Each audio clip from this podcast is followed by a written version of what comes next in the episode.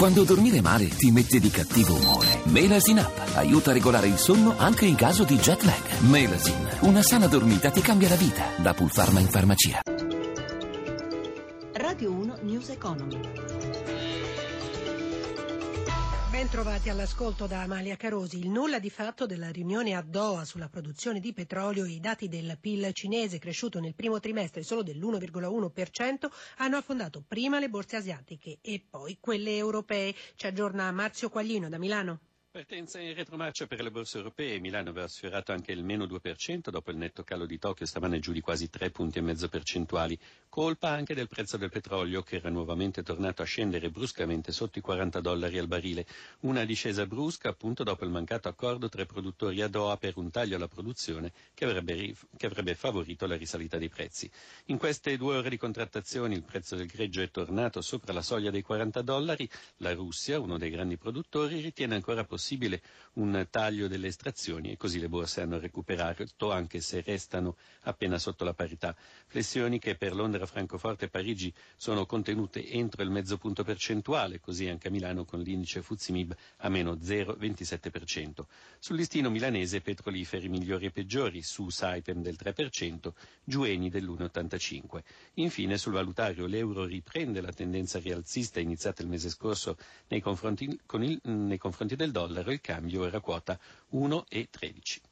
Grazie a Marzio Quaglino. Sono 520.000 gli italiani che nel 2015 hanno avviato un'attività commerciale con il franchising, una rete di 51.000 punti vendita che dà lavoro a 180.000 persone. Quali prospettive ci sono nel nostro paese per questo tipo di attività? Paola Bonanni ne ha parlato con Antonio Fossati, amministratore delegato di RDS che organizza con Fiera Milano il Salone Franchising a novembre. È un modello per mettersi in proprio e penso che sia molto legato alla voglia di cambiare vita e di rilanciarsi anche che c'è oggi. Un comparto che ha fatturato 23 miliardi di euro. Negli ultimi cinque anni il PIL italiano è sceso del 7% e il settore è cresciuto del 5,5% e ci sono 51 mila franchisee, cioè aziende che hanno aperto con questa formula. È possibile mettersi in proprio con l'aiuto di qualcuno che ci insegna come farlo, ci dà il suo marchio e la sua formazione. Serve comunque un capitale iniziale.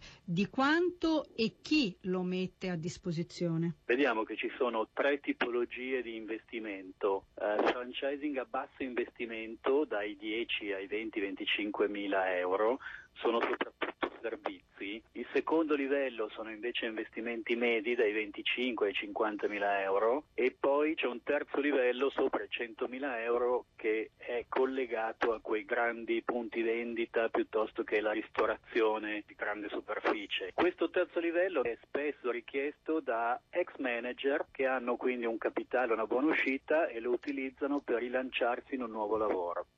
L'agroalimentare è il motore del Made in Italy, rappresenta l'8,7% del PIL nazionale, un'eccellenza firmata quasi totalmente da artigiani e piccole imprese.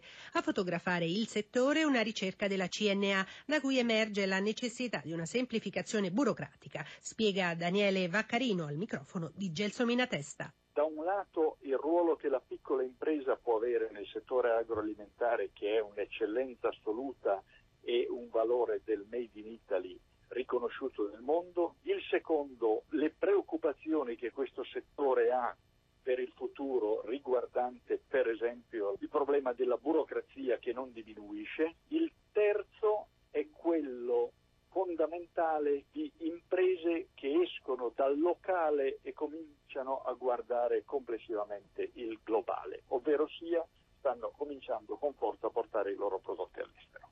Come vanno le esportazioni dell'agroalimentare italiano?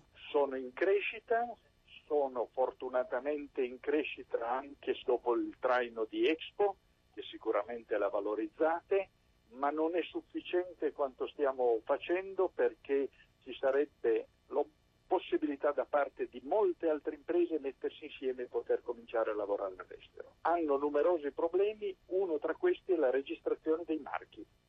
News Economy a cura di Roberto Pippan torna oggi pomeriggio alle 17.32. Ringrazio Cristina Pini in redazione e Fulvio Cellini per il supporto tecnico. Da Amalia Carosi buon proseguimento d'ascolto sempre su RAI Radio 1.